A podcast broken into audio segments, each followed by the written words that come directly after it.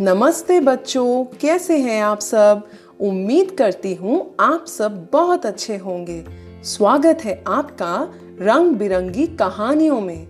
बच्चों, आज मैं आपके लिए लाई हूँ इथियोपिया की एक लोक कथा, जिसका नाम है देश प्रेम। तो चलो फिर, शुरू करते हैं। अफ्रीका में एक छोटे से देश का नाम इथियोपिया है। वहाँ के लोग अपने देश से बहुत प्रेम करते हैं। ऐसा कहा जाता है कि यह कहानी उस देश में बहुत लोकप्रिय है। बहुत पहले की बात है, एक बार कुछ विदेशी घुमक्कड़ इथियोपिया घूमने आए। वे वहाँ की प्राकृतिक सुंदरता व लोगों के रहन सहन से बहुत प्रभावित हुए। घुमक्कड़ एक छोटी सी सराय में ठहरे थे। वे सुबह ही तैयार होकर निकल जाते, फिर वहाँ की नदियाँ, पहाड़, जंगल की सैर किया करते थे। वहाँ लोग इन घुमक्कड़ों को अजीब सी नज़रों से देखा करते थे, परंतु उनमें इन गोरे घुमक्कड़ों से बात करने का साहस नहीं होता था।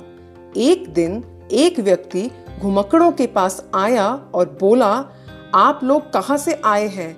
यहाँ हमारे शहर में क्या कर रहे हैं? हम यूरोप के देशों से आपके देश की यात्रा करने आए हैं। हम सभी मित्र हैं और अलग अलग देश में रहते हैं। हमें आपका देश बहुत सुंदर लगा है। तभी दूसरा घुमक्कड़ बोला, यूँ तो हम स्वयं ही आपका देश घूम रहे हैं, परंतु यदि आप लोगों की कुछ सहायता मिल जाती तो हम आसानी से सारी चीज़ें ठीक प्रकार देख पाते। यह सुनकर वह व्यक्ति बोला, हम तो आपकी कोई सहायता नहीं कर सकते, लेकिन यदि आप चाहें तो हमारे राजा की मदद ले सकते हैं। अगले दिन सारे घुमक्कड़ राजा के यहाँ गए और राजा से प्रार्थना की, उन्हें पूरा देश घूमने में उनकी सहायता व मार्गदर्शन किया जाए। घुमक्कड़ों की बात सुनकर राजा ने पूछा, पहले आप यह बताइए कि आपने अब तक जो कुछ देखा है, वह सब आपको कैसा लगा?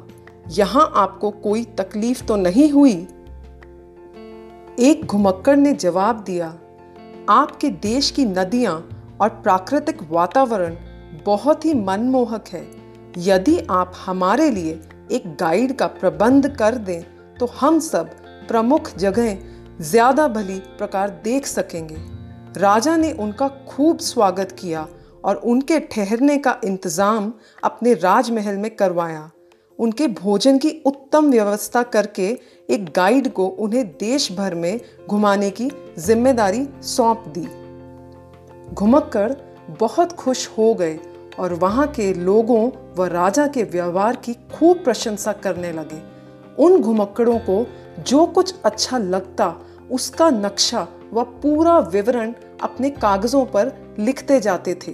जब वे पूरा देश घूम चुके तो उन्होंने राजा से अपने देश जाने की अनुमति मांगी। राजा ने उन सभी घुमक्कड़ों को बड़े कीमती उपहार भेंट किए। फिर अपने दरबार के कुछ खास लोगों को जहाज़ तक विदा करने भेजा। घुमक्कड़ों के मुँह से उस देश के लिए खूब प्रशंसा के शब्द निकल रहे थे।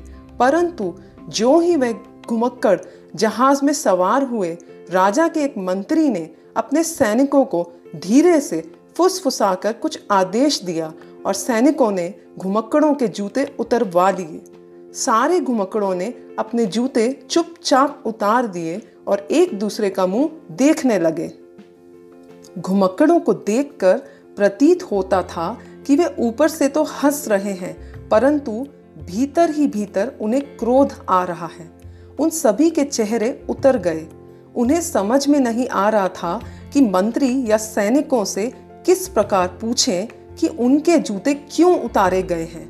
तभी एक घुमक्कड़ ने साहस बटोरते हुए धीरे से पूछा, क्या आपके यहाँ कोई ऐसा रिवाज है जिसमें लोगों को अपने जूते आपके यहाँ छोड़कर जाने पड़ते हैं? उस घुमक्कड़ की बात बढ़ाते हुए दूसरा घुमक्कड़ बोला यदि आपके यहाँ ऐसी ही प्रथा है तो कृपया हमें दूसरे जूते दे दीजिए, ताकि हम अपने देश नंगे पैर ना पहुँचे। असल में हमें नंगे पैर रहने की आदत नहीं है। सैनिक व मंत्री चुपचाप खड़े रहे, परंतु कोई जवाब नहीं दिया।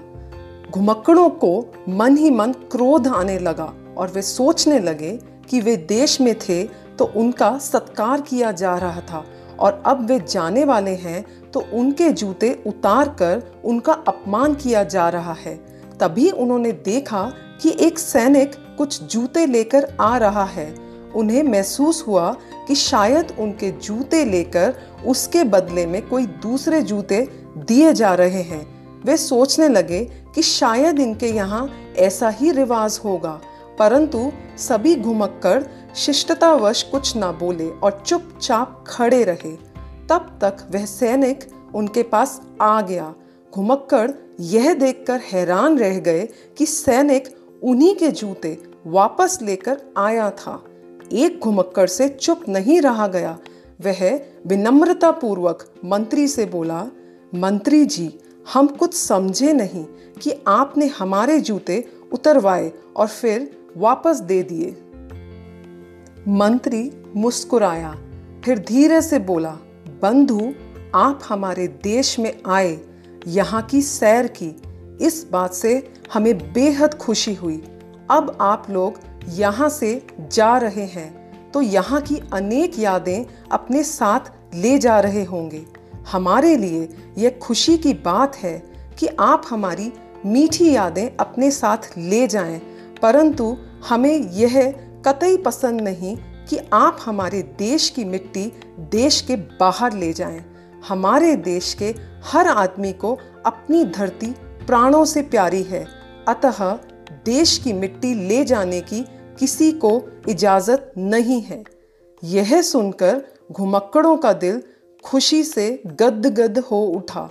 उन्होंने सभी सैनिकों व मंत्री को प्रणाम किया और गले लगाकर विदा ली। फिर जहाज़ में बैठकर सारे रास्ते वे वहाँ के लोगों के देश प्रेम की भूरी भूरी प्रशंसा करते रहे। तो बच्चों, ऐसी थी ये कहानी इथियोपिया के देश प्रेमियों की, जिनके दिल में अपने देश के लिए बहुत ही सम्मान और प्यार था। आशा करती हूँ आपको ये कहानी बहुत पसंद आई होगी। अगली बार मैं आपके लिए एक और रंग बिरंगी कहानी लेकर फिर से आऊँगी। तब तक के लिए बाय बाय